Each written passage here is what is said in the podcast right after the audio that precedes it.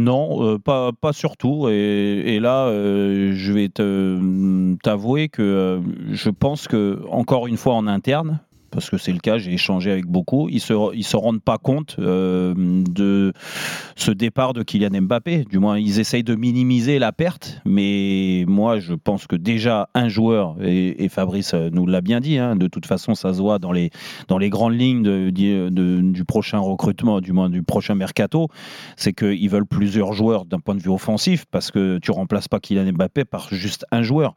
Mais euh, moi, le mot star, je m'en fous, en fait. Ce n'est pas le problème. C'est que il ne faut pas euh, tomber euh, d'un excès à un autre. Ouais. Euh, avant, euh, en effet, c'était un gros problème parce que le recrutement de stars, euh, le club n'a pas géré euh, les stars comme il fallait. Ils ont laissé trop faire parce que c'était des stars, parce qu'ils se sentaient au-dessus du Paris Saint-Germain et que ces mecs qui arrivent avec euh, un nom incroyable, un nom ronflant, qui ont tout gagné euh, dans des grands clubs à l'étranger, euh, ils ont minimisé, euh, ils minimisaient à chaque fois le, le rôle du Paris Saint-Germain. Ils se sentaient au-dessus. Donc on n'a jamais eu euh, l'impact de bah, Messi dernièrement. Bon, ça on sait. Après l'âge ou pas l'âge, on n'a rien à faire. Euh, Neymar, ça a été la même chose. Euh, d'autres joueurs qui sont arrivés aussi, que ce soit les gardiens, euh, Buffon à l'époque. Mmh. Euh, tu vois, y a, dernièrement, il y a eu aussi. Euh, il y a eu Daniel Alves aussi. Oui, oui. En fait, je, je trouve qu'ils ont très, très mal géré euh, ces, affa- ces arrivées-là parce que... Ils, ils ont voulu ont... aller trop vite, Jérôme. Comment ? À mon avis. Ils ont voulu aller trop vite. Oui, c'est ça. C'est ça. Je pense qu'en man- en manque d'expérience de ce côté-là, mmh. ils ont fait erreur sur erreur. Et puis après, les mecs, ils sont arrivés et puis ils se sont, fait, ils sont créés un petit groupe dans le vestiaire.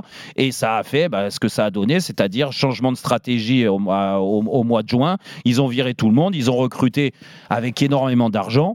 Euh, encore Encore une fois, parce que ça aussi, il ne faut pas minimiser euh, le rôle financier qu'a eu le, le Paris Saint-Germain dans le recrutement euh, cet été. Ils ont recruté beaucoup. Et il y aura pour, des moyens pour l'été prochain. Pour, pour, je suis désolé, mais très peu de réussite.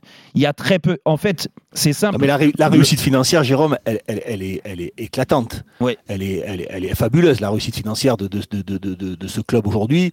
La valeur qui a été donnée par les Qataris, par tous ces investissements pour le club, c'est juste quelque chose d'incroyable. Mais c'est vrai que les résultats sportifs, malheureusement, n'ont pas suivi mmh. avec cette réussite financière. Et forcément, c'est, c'est, le, c'est, c'est là que le bât blesse. Donc, ils veulent changer de, de stratégie. Oui, mais est-ce que tu gars, euh, moi je te pose la question, parce que euh, et je répondrai après et, et après Pascal ait parlé aussi, mais mais est-ce que toi euh, tu pars du principe que en effet tous les joueurs que vient de citer Fabrice, il faut recruter euh, des bons joueurs mais mais plus de stars.